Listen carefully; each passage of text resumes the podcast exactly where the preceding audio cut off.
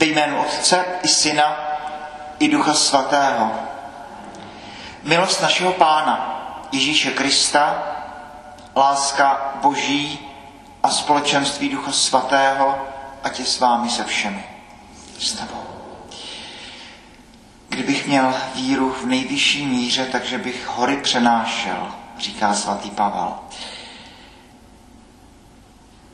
27. neděle a ve chvíli ticha nejenom poděkujeme za tento den, ale poprosme také za odpuštění všech chvil, kdy jsme v sobě nenalezli, jak to říct, dostatek lásky.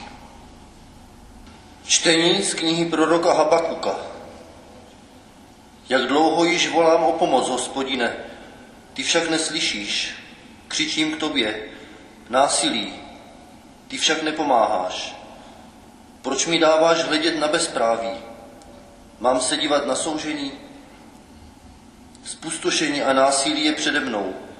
Postávají hádky, rozléhá se svár. Tu mě hospodin odpověděl, napiš vidění, vyrý ho zřetelně na desky, aby ho mohl každý snadno přečíst. Na určený čas totiž ještě čeká vidění. Spěje však k naplnění a nesklame. I když ještě prodlévá, počkej na ně. Neboť se jistě naplní, nedá se zdržet. Hle, zahynul ten, kdo nebyl upřímný v duši. Spravedlivý však bude žít pro svou věrnost.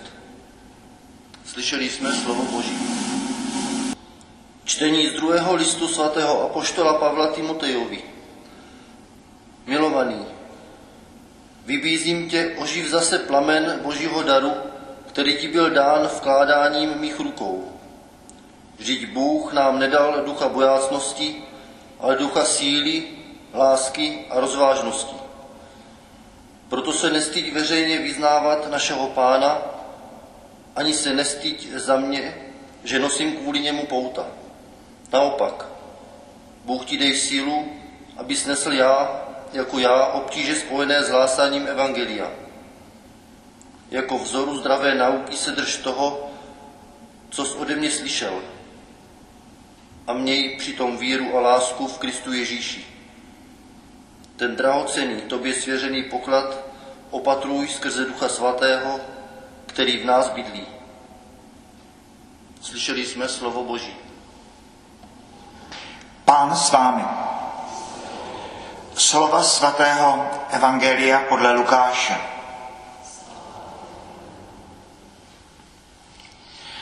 Apoštolové prosili pána, dej nám více víry. Pán řekl, kdybyste měli víru jako hořčičné zrnko a řekli této moruši, vyrvi se i z kořeny a přesaď se do moře, poslechla by vás. Když někdo z vás má služebníka a ten orá nebo pase, řekne mu snad, až se vrátí z pole, hned pojď a sedni si ke stolu. Spíše mu přece řekne, připrav mi večeři, přepásej se a obsluhuj mě, dokud se nenajím a nenapíjí. Potom můžeš jíst a pít ty. Děkuje snad tomu služebníkovi, že udělal, co mu bylo přikázáno. Tak i vy, až uděláte všechno, co vám bylo přikázáno, řekněte, jsme jenom služebníci. Udělali jsme, co jsme byli povinni udělat. Slyšeli jsme slovo Boží. Ostrý text, dva krátké příběhy a nepochybně, nepochybně nejde o to, že by Ježíš měl nějak zbavit odvahy své učedníky, kárat je, vyčítat jim, že vlastně ještě vůbec nejsou věřící, eh, nic takového. Nic takového. A poštolové prosí pána, dej nám více víry.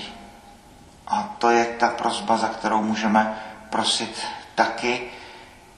To, co už mnohokrát jsme rozjímali, ano, v přímluvách prosíme za, za celý náš dům, za lidi, které máme rádi, za naše zemřelé, za ty, co se mají narodit, za i naše obchody, za, za naše vztahy, za všechno to, čím žijeme den ze dne, za kdy jakou maličkost.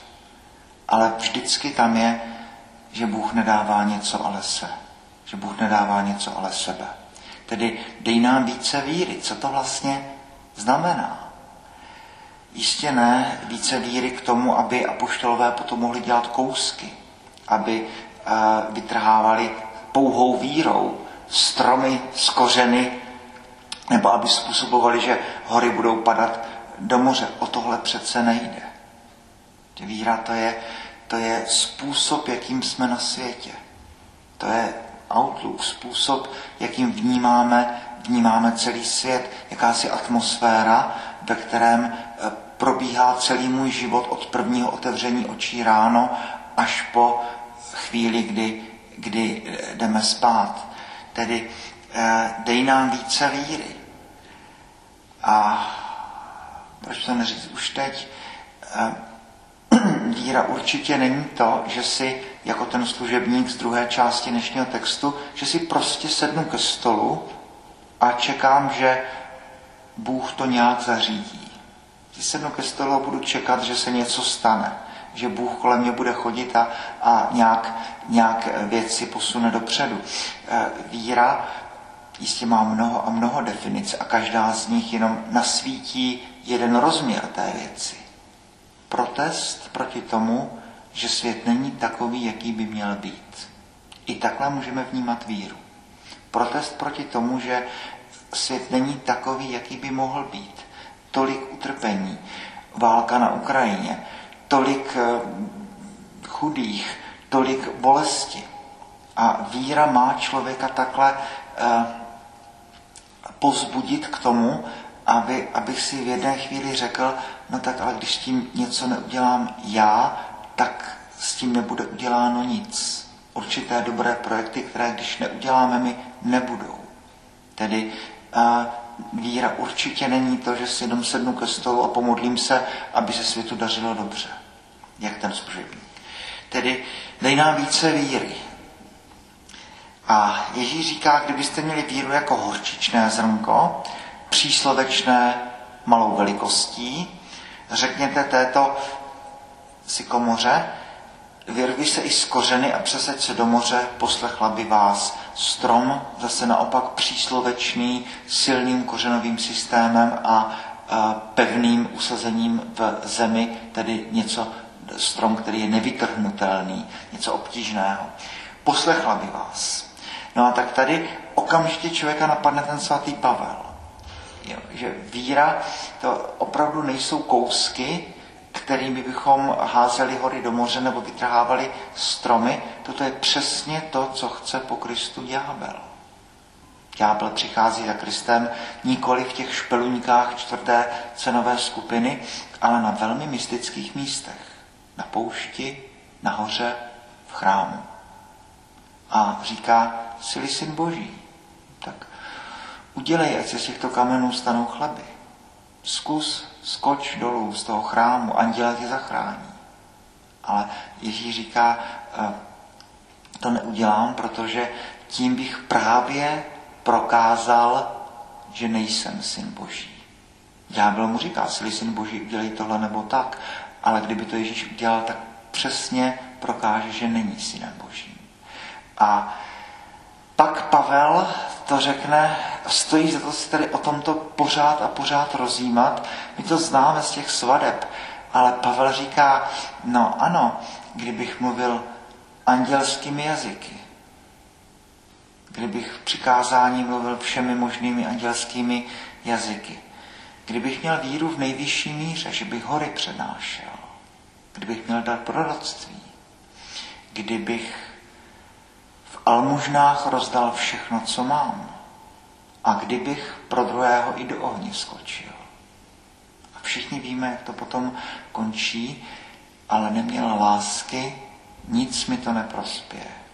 Tedy nejde o to, abychom se modlili, abychom dělali kousky, abychom dělali nějaké zázraky, abychom měli takovou víru, ale abychom žili v, tom, v té atmosféře, v tom prostředí.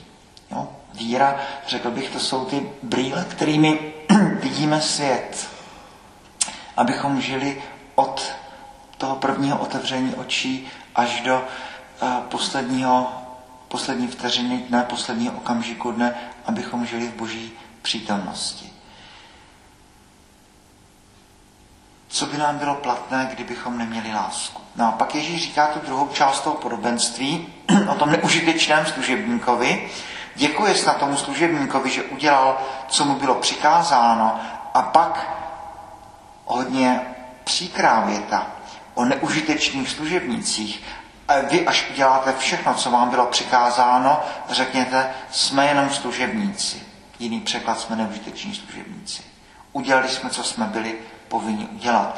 Tak jistě vyjádření v paradoxech. Zase první, co člověka napadne, je Ježíš, který se přepáše a učedníkům umývá nohy.